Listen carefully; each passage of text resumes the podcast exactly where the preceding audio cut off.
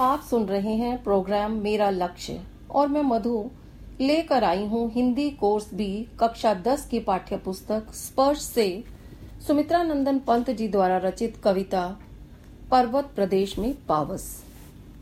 पावस ऋतु थी पर्वत प्रदेश पल पल परिवर्तित प्रकृति वेश, मेखलाकार पर्वत अपार, अपने सहस्र दृग सुमन फाड़ अवलोक रहा है बार बार नीचे जल में निज महाकार, जिसके चरणों में पलाताल दर्पण सा फैला है विशाल।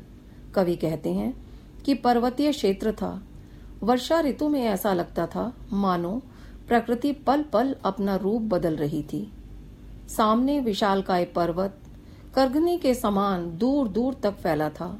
उस समय हज़ारों फूल खिले हुए थे। वे फूल मानो पर्वत की आँखें थी। ऐसा लगता था मानो वह पर्वत अपनी हज़ार हज़ार आँखों से नीचे फैले जल में अपने विशाल आकार को निहार रहा था।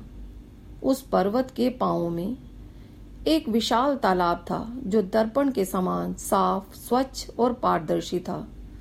उसमें पर्वत अपने प्रतिबिंब को निहार रहा था।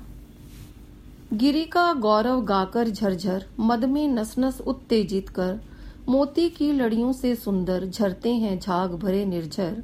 गिरिवर के उर से उठ उठकर, उच्च आकांक्षाओं से तरवर। हैं झाँक रहे नीरव नभ पर अनिमेश अटल कुछ चिंता पर। कवि कहते हैं, पहाड़ों पर बहने वाले झाग जैसे जल वाले झरने, ऐसे मनोरम लगते हैं मानो ये मोतियों की लड़ियाँ हों। ये झरझर की ध्वनि में मानो पर्वत की महानता का गुणगान कर रहे हैं। इस स्वर को सुनकर दर्शकों की नस नस में उत्साह, जोश भर जाता है। वे उत्साह और उमंग से ओतप्रोत हो जाते हैं। पहाड़ की छाती में से उग कर निकले हुए ऊँचे वृक्ष मन की उठी, ऊँची आकांक्षाओं के समान लंबे हैं। ये शांत आकाश में झांकते हुए एकदम मौन, अपलक, अटल और चिंतालीन खड़े हैं। मानो आकाश का रहस्य सुलझाने में लगे हों। उड़ गया अचानक लोग भूधर फड़का अपार, पारद के पर। रव शेष रह गए हैं निर्झर, है टूट पड़ा भू पर अंबर। धस गए धरा में सभे शाल, उठ रहा धुआँ जल गया ताल। यूँ जलद यान में विचर विचर, था इंद्र खेलता इंद्रजाल कवि कहते हैं, लगता है एक पूरा पहाड़, पारे के समान धवल, और चमकीले पंखों को फड़फड़ाता हुआ ऊपर आकाश में उड़ गया है। आशय यह है कि अचानक पारे के समान बहुत अधिक श्वेत और चमकीले बादल आकाश में छा गए हैं। यहाँ तक कि झरने भी दिखना बंद हो गए हैं। बस उनकी झरझर की आवाज़ शेष रह गई है। तुरंत बाद उन बादलों से इतनी तेज वर्षा हुई कि लगा जैसे आकाश धरती पर टूट पड़ा हो। उसने बारिश रूपी बाणों से धरती पर आक्रमण कर दिया हो। शाल के पेड़ बादलों के झुंड में से ऐसे धसे हुए प्रतीत हो रहे हैं कि लगता है मानो वे भयभीत होकर डर कर धरती में धस गए हैं। तालाब के जल से इस तरह धुआँ उठने लगा है, मानो तालाब के जल में आग लग गई है।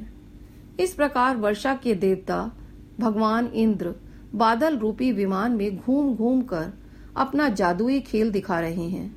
आशय यह है कि वर्षा के समय पहाड़ों पर क्षण क्षण में अद्भुत दृश्य दिखाई देते हैं। प्रस्तुत है पर्वत प्रदेश में पावस कविता के कुछ मुख्य बिंदु। पावस ऋतु में प्रकृति नए नए रूपों में हमारे सामने आती है।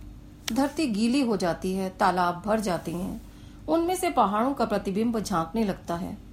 कभी विशाल आकार के चमकीले बादल पहाड़ के समान आकाश में उड़ते प्रतीत होते हैं, कभी अचानक वर्षा हो जाती है। कभी शाल के वृक्ष बादलों के बीच धसे से जान पड़ते हैं, कभी बादलों से धुआँ निकलने लगता है। इस प्रकार पावस ऋतु में प्रकृति नए नए रूप, रंग लेकर प्रकट होती है। मेखलाकार का अर्थ है कमरबंद या करधनी के आकार का गोलाईदार उभार वाला। कवि ने इस शब्द का प्रयोग पहाड़ की विशालता और फैलाव दिखाने के लिए किया है।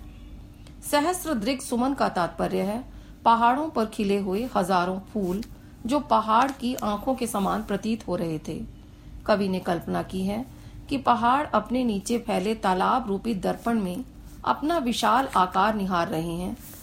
इसके लिए आँखों की आवश्यकता थी, इसलिए कवि ने सुमनों को पहाड़ के नेत्र कहा है। कवि ने तालाब की समानता दर्पण के साथ की है, क्योंकि दर्पण साफ़, स्वच्छ और प्रतिबिंब दिखाने में सक्षम होता है। तालाब में भी ये तीनों गुण थे। इस कारण उन्होंने तालाब की समानता दर्पण से की है। ऊँचे ऊँचे वृक्ष पर्वत के हृदय से उठकर आकाश की ओर देखकर सोच रहे थे कि वे कब आकाश को छू लेंगे। वे किस उपाय से इतना ऊँचा उठ सकेंगे? वे मन में उच्च आकांक्षा धारण किए हुए थे। वे मानव की महत्वाकांक्षा को प्रतिबिंबित करते हैं।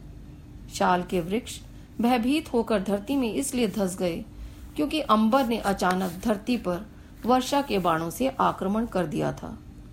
झरने गिरी के गौरव का गुणगान गा रहे थे। कवि ने झरनों की तुलना मोती की लड़ियों से की है।